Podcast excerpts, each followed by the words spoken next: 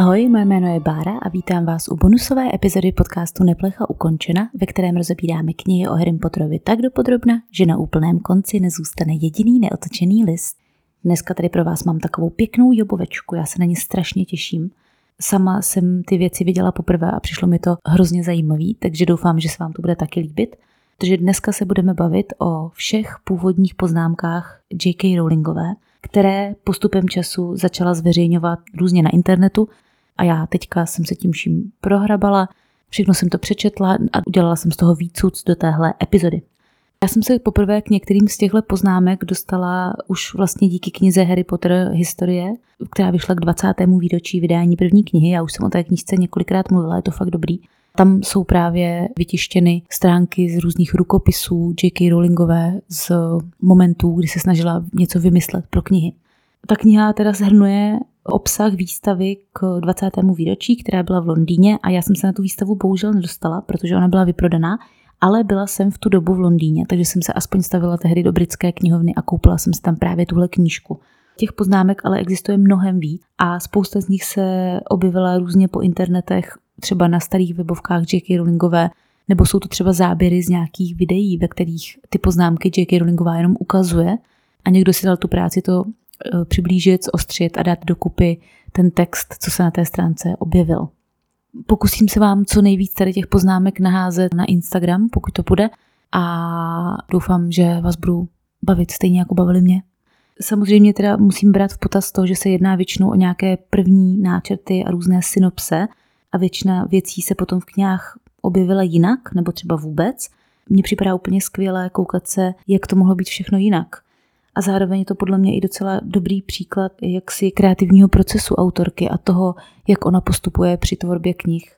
Takže pokud vás třeba zajímá psaní jako obor, tak si myslím, že to pro vás bude taky dost zajímavé. Začala bych rovnou původní synopsí Harryho Pottera a Kamene mudrců, která byla napsána v roce 1995, tedy zhruba 4 až 5 let od momentu, kdy J.K. Rowlingová začala dávat dohromady první věci ke knize.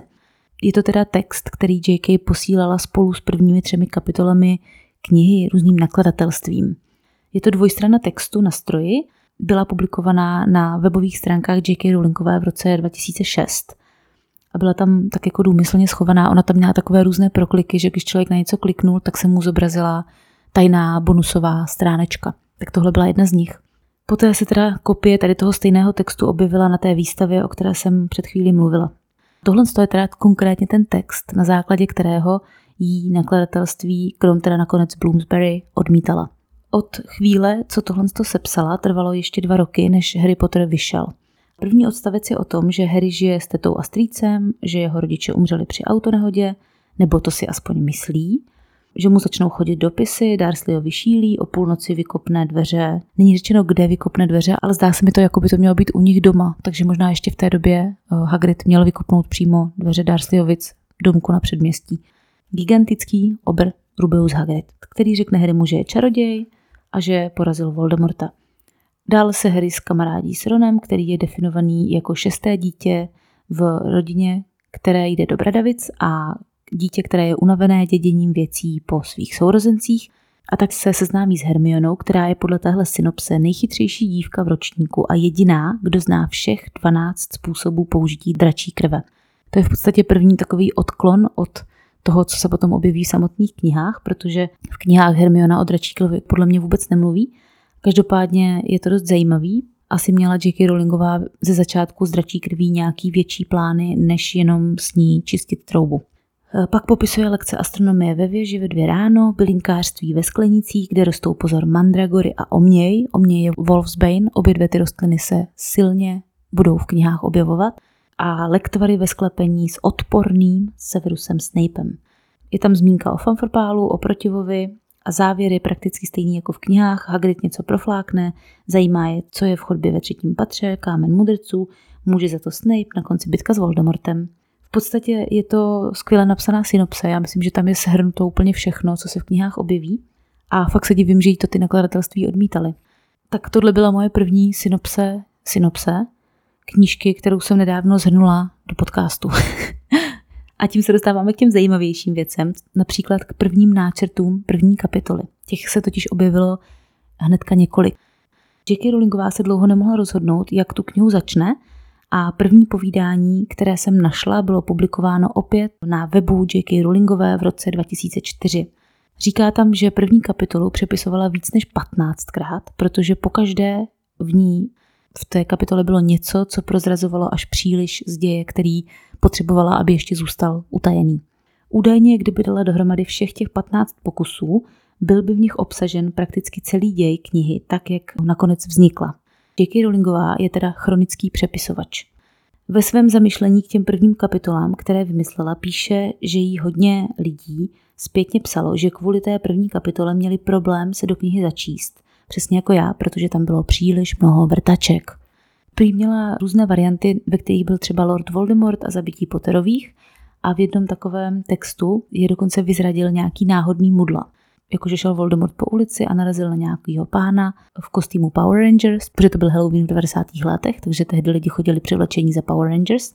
A zeptal se ho, jestli nezná nějaké Potterovi a ten pán mu řekl, jo, tam nebydlí v tom baráku porostlým řečtěnem, no a Voldemort šel a zabil je. A takhle to tehdy původně bylo s tím vyzrazením jejich úkrytu. No a toho mudlu pak časem nahradil červíček. V jiných pokusech měla postava, která se jmenovala Pirit, v angličtině Pirites, což je kočičí neboli bezcené zlato. Tenhle ten Pirit byl služebníkem Voldemorta a setkal se se Siriem před domem Jamese a Lily. No a Pirita se potom J.K. Rowlingová zbavila, což je teda většiná škoda, protože prý to byl takový dandy, což česky bychom řekli švihák lázeňský. Česky bychom řekli švihák lázeňský který nosil bílé hedvábné rukavice a J.K. Rowlingová dokonce uvažovala o tom, že by mu je v nějaké scéně umělecky potřísnila něčí krví.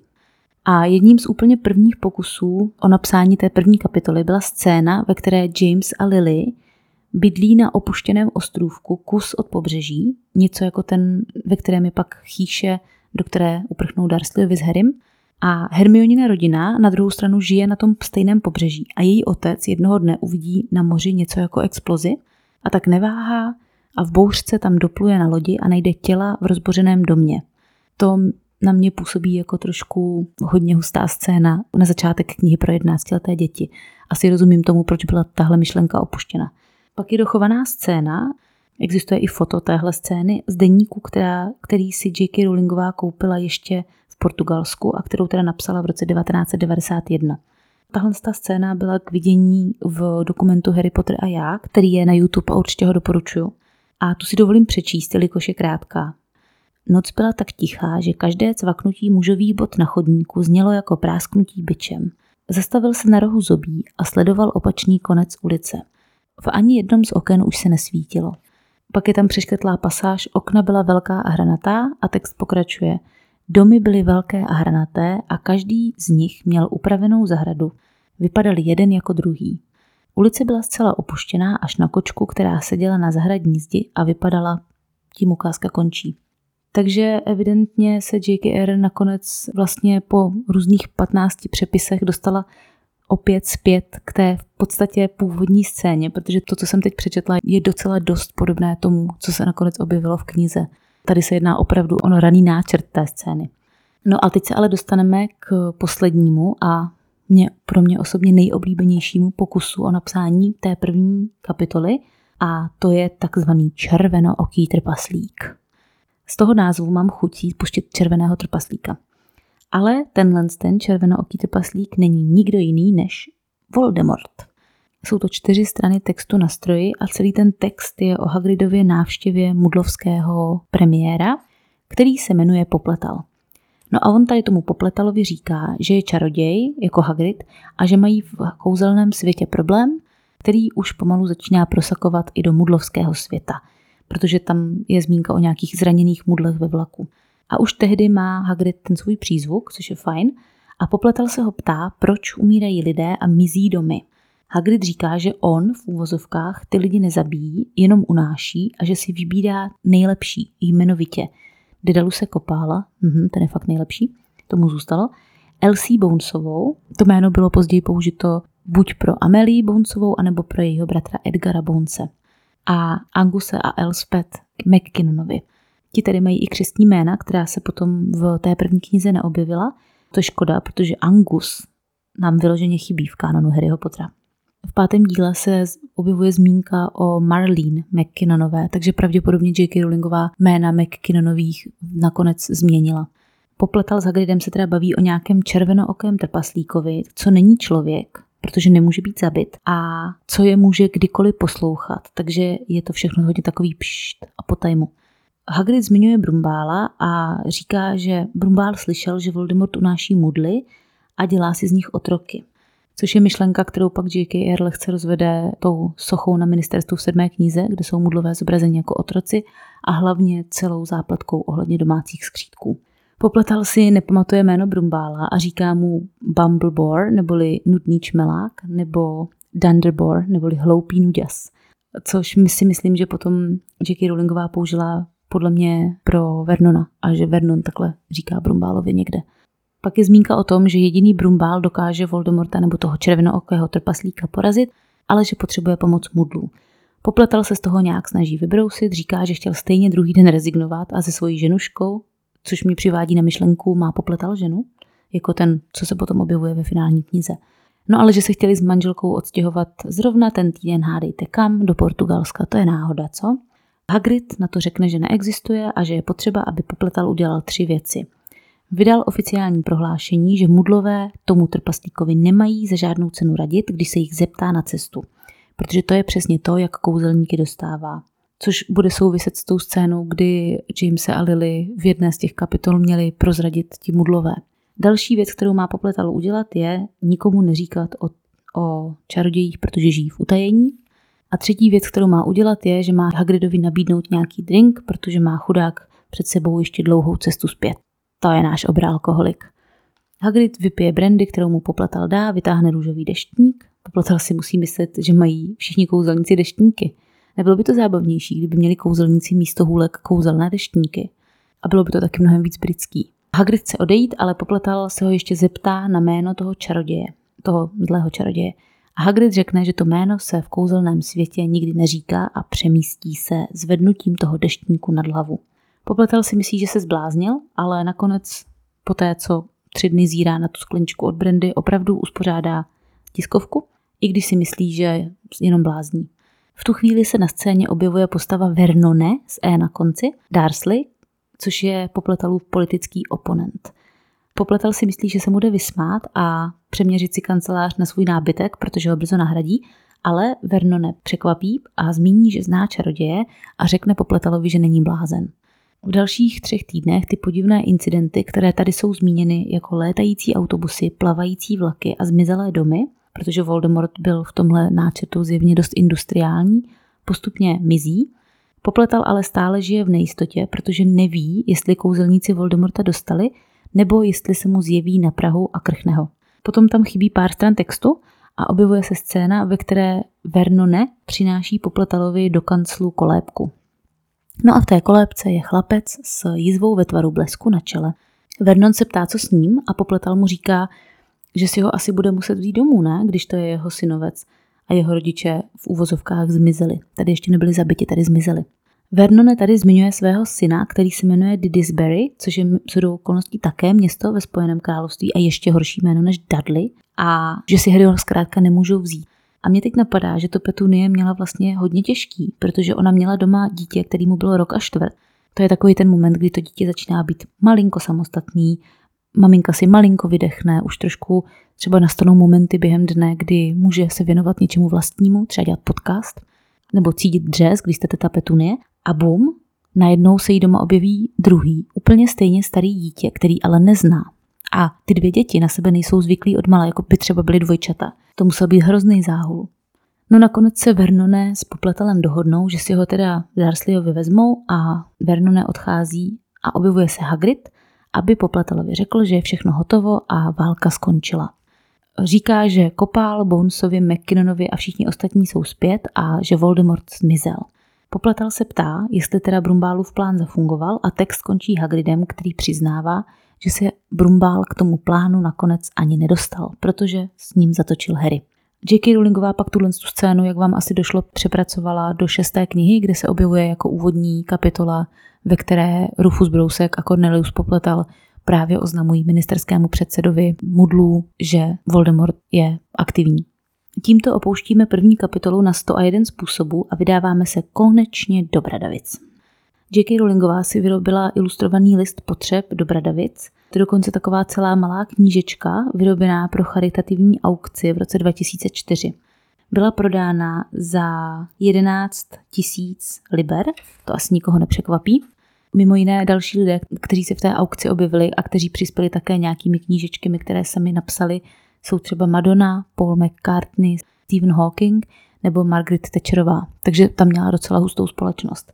Neobjevuje se v té knížečce vlastně žádná nová informace, ale je to 33 stran textů a ilustrací z ruky JK, takže docela pěkný. V roce 2017 se ten majitel, který to vydražil v tom roce 2004, pokusil tu knihu znovu prodat. Právě z té aukce máme existující fotky tady toho dílečka. Snažil se to prodat za 80 až 120 tisíc liber ale nikdo si to nekoupil. Takže kdybyste měli zájem a nějaký úspory navíc, tak za nějaký 2 miliony to může být vaše. Existuje stránka textu, ve které dává J.K. Rowlingová dohromady píseň Moudrého klobouku.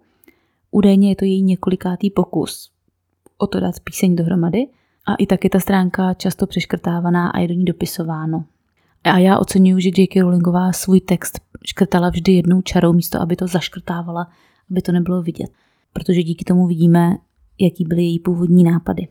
A většina té písně je vlastně stejná jako pak eh, to, co je použito v knihách, ale jsou tam jenom takové kosmetické drobné změny, takže v podstatě nic důležitého.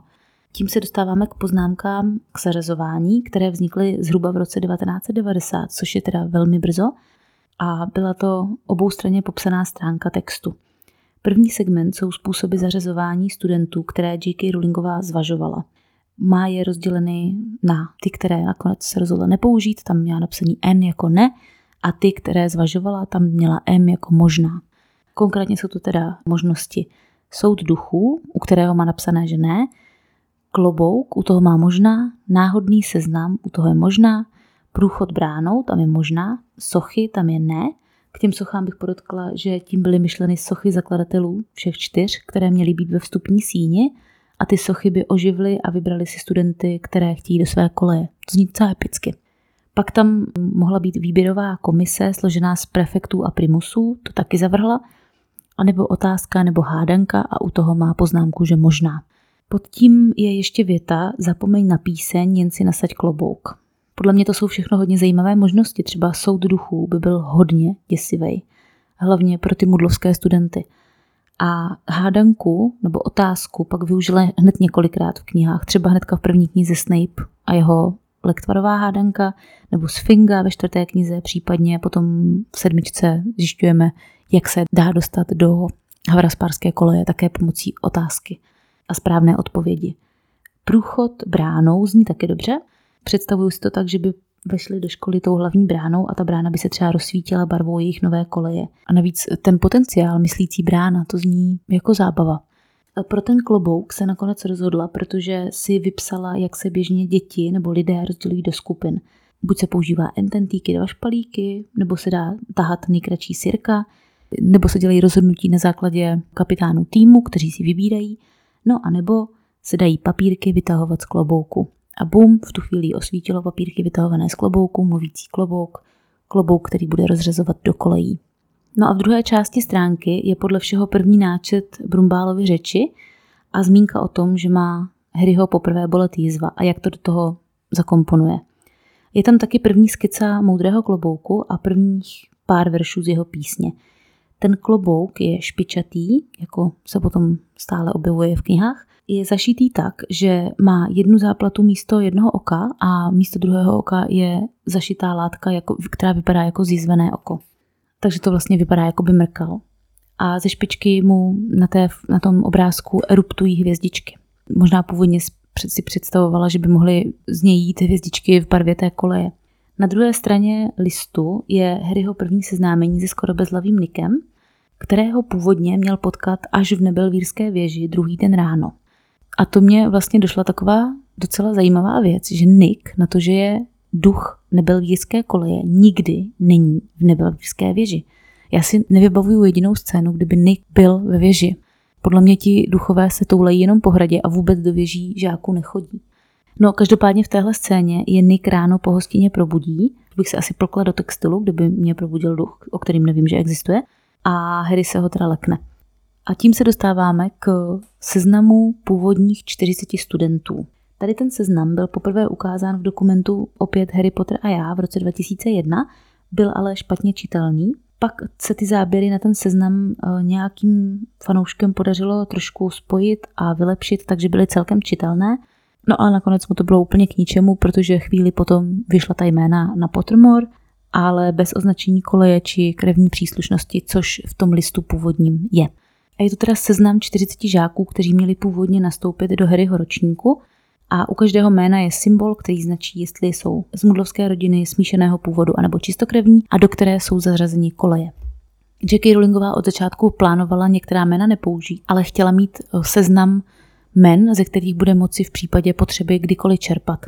Aby se jí nestalo, že bude rozjetá, bude v zápalu, v zápalu psaní a pak bude půl hodiny vymýšlet jméno postavy, kterou tam potřebuje dopsat.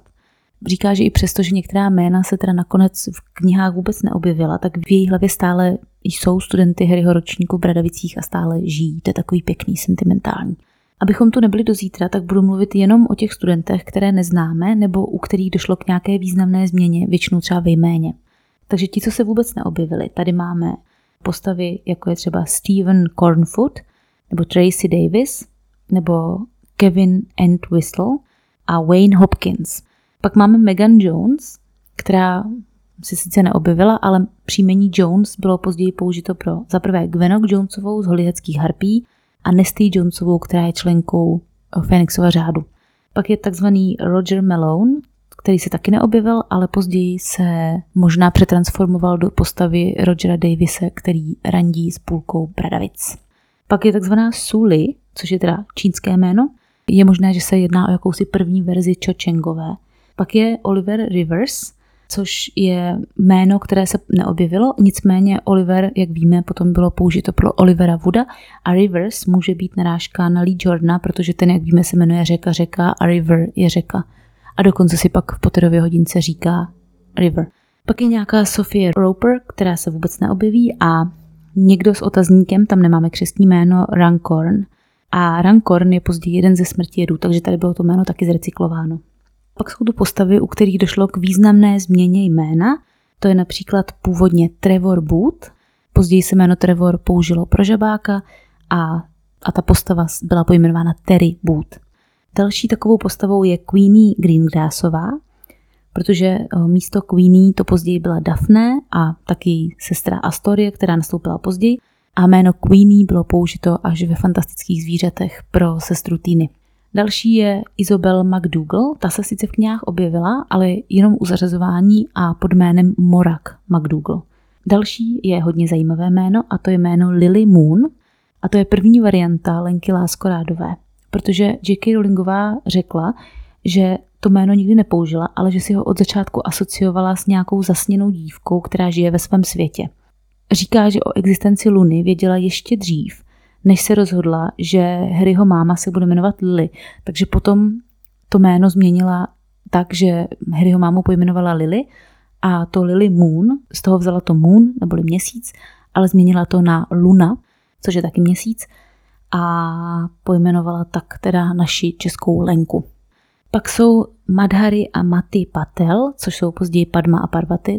Tady asi J.K. Rowlingová si říkala, nepoužiju aliteraci, tentokrát nepoužiju aliteraci a pak na poslední moment z toho vycouvala a říkala, ne, já potřebuju, aby to bylo p, p.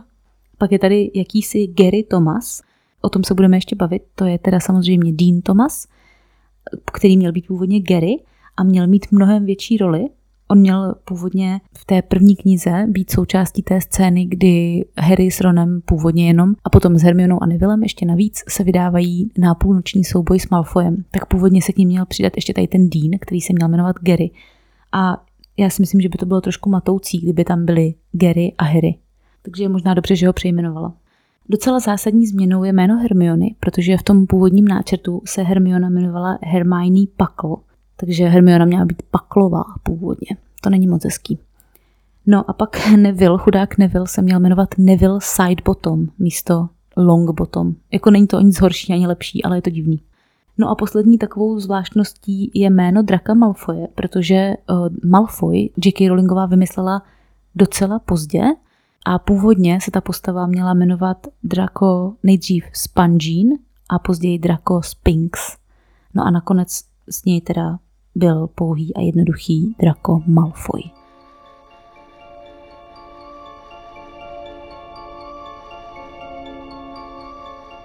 Teď bych ráda řekla něco o Dínu Tomasovi, protože J.K. Rowlingová publikovala určité poznámky k Dínově původu. Publikovala je někdy mezi šestou a sedmou knihou, protože už věděla, že ten Dínův příběh do knih nedostane, ale byl pro ně tak zajímavý, že ho chtěla i tak se svými čtenáři sdílet.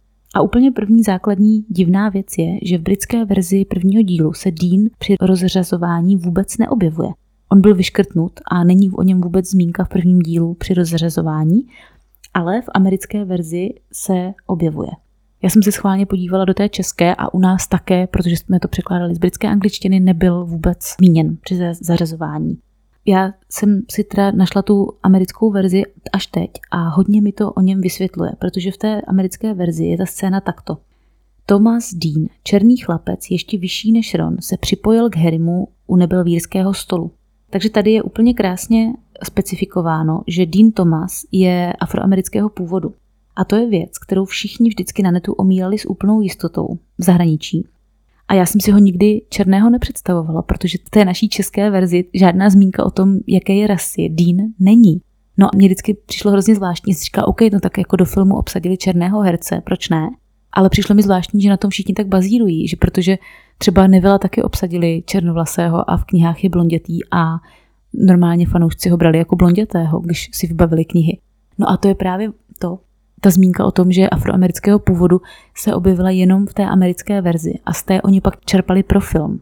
O tom, že je Dean afroamerického původu, taky J.K. Rowlingová před obsazením filmu právě řekla režisérovi a konkrétně i specifikovala, že je původem z Londýna. Kvůli přízvuku oni potřebovali dítě, který bude mluvit londýnským přízvukem.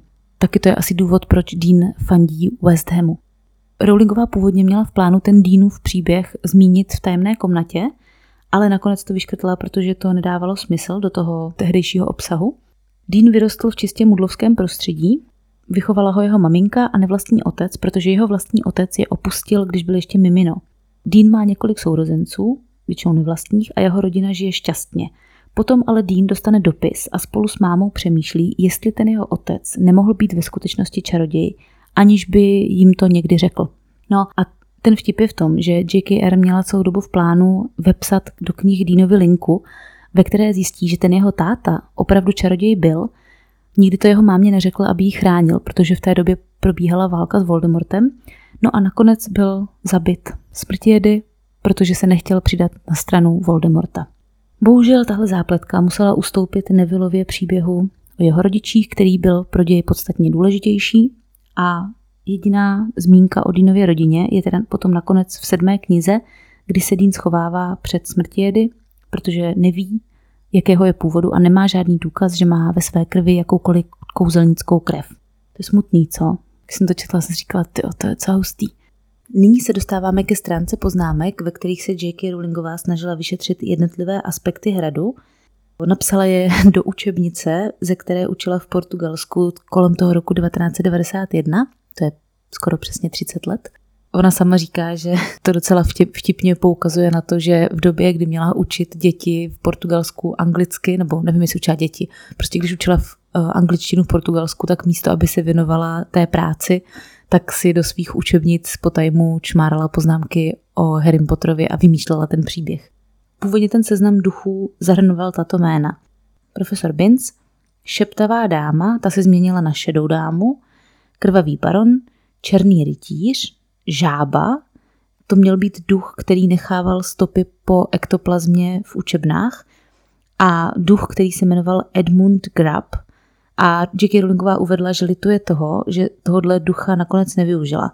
Měl to být tlustý viktoriánský mnich, který zemřel na otravu jedovatými bobulemi přímo ve dveřích velké síně. Občas, když nemá náladu, tak jeho takovou zvláštností je, že brání žákům v průchodu jen tak ze záště, aby se nemohli najíst, když on umřel. To zní docela jako srandovní duch. Potom je takový seznam z konce 90. let, zhruba z momentu, kdy J.K. Rowlingová začala dávat dohromady třetí díl a začala vymýšlet nové předměty. A na tomhle seznamu máme list bradavických učitelů a jejich předmětů. Na začátku je list učitelů obrany proti černé magii, které už dopředu plánovala každý rok měnit. Do závorky si vždycky psala, v kolika dílech se objeví. Jako první je tam teda Quirinus Quirrell, který je tam jenom v jedničce, bohužel, protože spoiler zemřel. Druhý je Zlatoslav Lockhart, který měl být původně v dvojce, šestce a v přeškrtle tam byla i sedmička, takže to je škoda, protože, jak všichni víte, tak já jsem velký obdivovatel Zlatoslava Lockharta a myslím si, že měl být ve všech dílech. Ve třetím ročníku měl žáky učit Remus Lupin, to sedělo, a u něj je poznámka, že se objeví ještě v sedmém díle, tak naopak postavu Remuse ještě o dost rozšířila. Ve čtvrtém ročníku měla žáky učit nějaká Enid Pettigrew a měla se objevit ve čtverce, šestce a sedmičce, tudíž měla mít poměrně velkou roli. A to jméno nakonec J.K. Rowlingová použila pro Petra Pettigrew. Enid úplně smazala. No a potom poslední je takzvaný Oaken Hernshaw, který se měl objevit v pátém díle místo Dolores Umbridgeové a e, vůbec tady to jeho jméno ve výsledku nevyužila. Potom e, je ještě v tom soupisu předmětů Enid Pettigrew uvedena jako učitelka jasnovidectví, to se taky změnilo. A jméno profesorky Vektorové, která učí věštění z čísel, je matematický vtip, který je zaznamenaný tady na té stránce a je to ze slovíčka digit, což je číslo, postupně J.K. Rowlingovou napadlo pi, což je že 3,14, z toho jí napadl vektor a z toho jí napadlo jméno vektorová. Jako to, že to je matematický vtip, možná většině došlo vektory, ale jak k tomu došlo, je tady krásně zaznamenané. Dalším plánovaným učitelem jasnovidectví měl být profesor Mopsus. To je taky hodně zajímavý. Měl být slepý a měl mít opravdové vnitřní oko. Jako postava vznikl už při psaní Kamene mudrců, ale nakonec ho J.K. Rowlingová z jedničky vyškrtla a nepoužila ani v ostatních knihách, protože byl v jasnovidectví opravdu dobrý. Což by byl problém dějově, protože kdyby měli opravdového profesora jasnovidectví, tak jim bude předem prozrazovat důležité informace o ději, což by knihy připravilo o velkou dávku drama. Ale potom profesor Moody byl částečně založen třeba tím, že má jenom jedno oko, na tady tom profesorovi. A Mopsus, kdyby vás to zajímalo, tak je řecká mytologická postava. A my víme, že J.K. Rowlingová z řecké mytologie čerpala především při psaní prvního dílu. Byl to věštec a zároveň syn věštkyně a vnuk věštce, což teda potom podle mě J.K. Rowlingová převzala u Sibily Trlavniové, že jí taky připsala dlouhou jasnovědeckou rodinu. No a tady ten Mopsus se zúčastnil výpravy argonautů pro Zlaté rouno a také porazil Kalchanta, což byl věštec, který stál na opačné straně sporu o Troju, takže to je docela důležitá mytologická postava. Ale bohužel do knihy se nedostala. Pak tady mám celou pasáž o raných náčrtech různých kapitol z první knihy. Tyhle ty náčrty byly vystaveny v Britské národní knihovně v tom roce 2012 Docela zajímavé je, že podle všeho J.K. Rowlingová záměrně psala tenkým modrým perem a potom, když narazila na nějaký větší odstavec, který do textu neseděl, tak ho vyškrtla a přepsala na jiný papír a když potřebovala udělat jenom drobnou změnu v textu, tak to psala tlustším černým perem. To je podle mě docela dobrý systém. Samozřejmě dneska už není úplně nutné ho využívat, protože máme počítače a ona ze začátku ty své poznámky musela ještě psát na papír a potom chvíli na stroj. První díl napsala na stroj, tuším, pak už přišla na počítač. První kapitola, kterou máme tady v tom náčrtu, tak je kapitola šestá Kamene mudrců. V té verzi je několikrát změněno jméno Dudleyho na Didisburyho a zpět. A Hedvika se nejdřív jmenuje Kalikrates, potom se chvíli jmenuje Widdicombe a potom se zase jmenuje Hedvika. Jinak je to vlastně stejný text, jako se potom objevil v knihách. Kapitole sedmé máme k ní takové shrnutí děje, které si J.K. Rowlingová napsala před samotným psaním kapitoly, takovou osu. A jediné změny jsou, že Percy volá, my máme Pottera místo Freda s Georgem, což je docela mm, mimo charakter později. A Zmiozel vyhrává fanfrpál posledních sedm let místo šesti, jak se to nakonec objevilo v knihách. O kapitole 8 máme zmínky z roku 1994. Je tady vyloženě zaznamenaná pasáž o Harryho předmětech a jeho pocitech z nich. Draco se tady stále jmenuje Spangín a už je to rok 94, takže mu to jméno vydrželo docela dlouho. Přeměňování učí Madame McGonagall místo profesorky McGonagallové a kouzelné formule učí doktor Kratiknot. Zmiozel ještě není Slytherin, ale Slytherite a scéna se Snapem je zde ve finální podobě, už se tam nic moc nezměnilo, ale je na ní vidět ještě hodně úprav a přepisů, což zdůrazňuje, jak důležitá tahle ta scéna pro J.K. Rowlingovou byla a jak moc si na ní dala záležet. Pak máme kapitolu desátou a tady se objevil útržek ze začátku kapitoly, kde se Harry učí Fanfrpál a Wingardium Leviosa. Je to první strana textu, kterou Rowlingová napsala k Harrymu Potterovi na stroji a v tomhle náčrtu úplně chybí scéna, ve které Harry dostane Nimbus 2000. Ta se tam objevila až později. V kapitole 11. se objevuje raný fanfrpál. Malfoy je v téhle té verzi Spinks, místo Spangín, to se taky chvilku jmenoval Spinks. A zajímavé je, že ta kapitola je číslovaná jako devátá, pak je přeškrtnuta na desátou a nakonec v knihách se objevila až jako jedenáctá. Tady J.K. Rowlingová pro fauly používá jméno Gilbert, jakože třeba, nevím, Kamil se dopustil dvou Gilbertů, což mě přijde divný.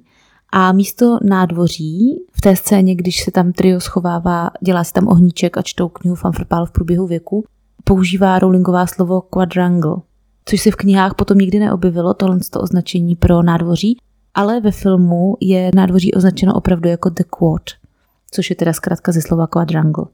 No a pak je tady taková hodně vtipná záležitost. Je to scéna, kterou bych ráda popsala celou, protože se v knihách vůbec neobjevila a je extrémně vtipná.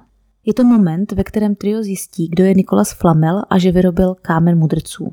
Hermiona vysvětluje, kdo je to alchymista a říká, že o nich četla v knize Alchymie, prastaré umění a věda od Argo Pirita – Tady vidíme, že to jméno Pirit, už jsem zmiňovala, že to měl být nějaký Voldemortův pomocník.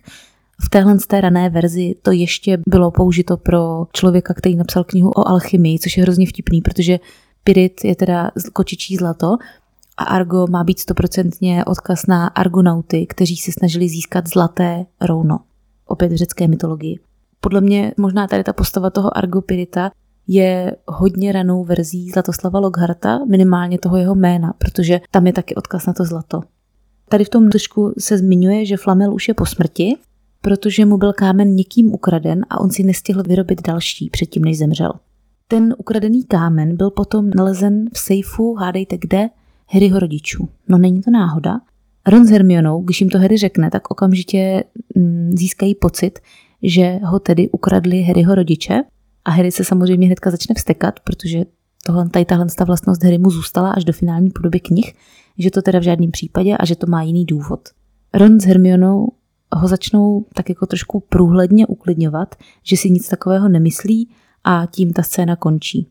Tím se dostáváme k další úplně vymazané kapitole a to je kapitola o vodních lidech z tajemné komnaty.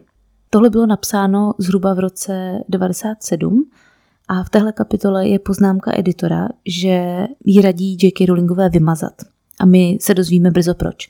Harry a Ron tady přilétají do Bradavic v Tomfordu Anglie, to je stejné, ale nad jezerem se auto zastaví. Harry si všimne, že jim došel benzín, což je věc, kterou já jsem řešila v kapitole, která se tohohle týká v podcastu, že Fort Anglia by na benzín až do Skotska nedoletěl.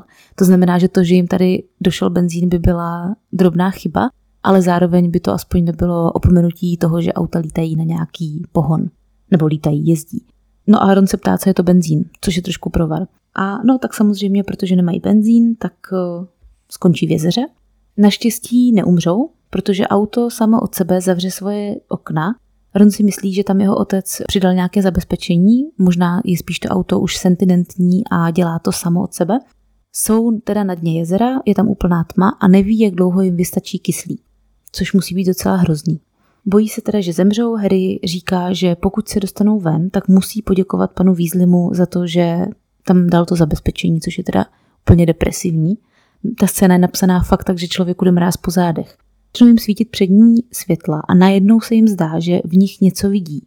No a tak samozřejmě první, co je napadne, je, že najde a sežere olbřímý oliheň, takže to jim úplně nepomůže. Ale pak zjistí, že kolem nich krouží něco jako ryby. Jenomže ty ryby mají lidské tělo a rybí ocasy. Takže se seznamujeme s vodními lidmi. Harry se ptá, jestli to jsou malé morské víly, to je pěkný. Nebo respektive ptá se, jestli to jsou morské víly, ale tohle je určitě narážka na těžce 90-kovou malou morskou vílu.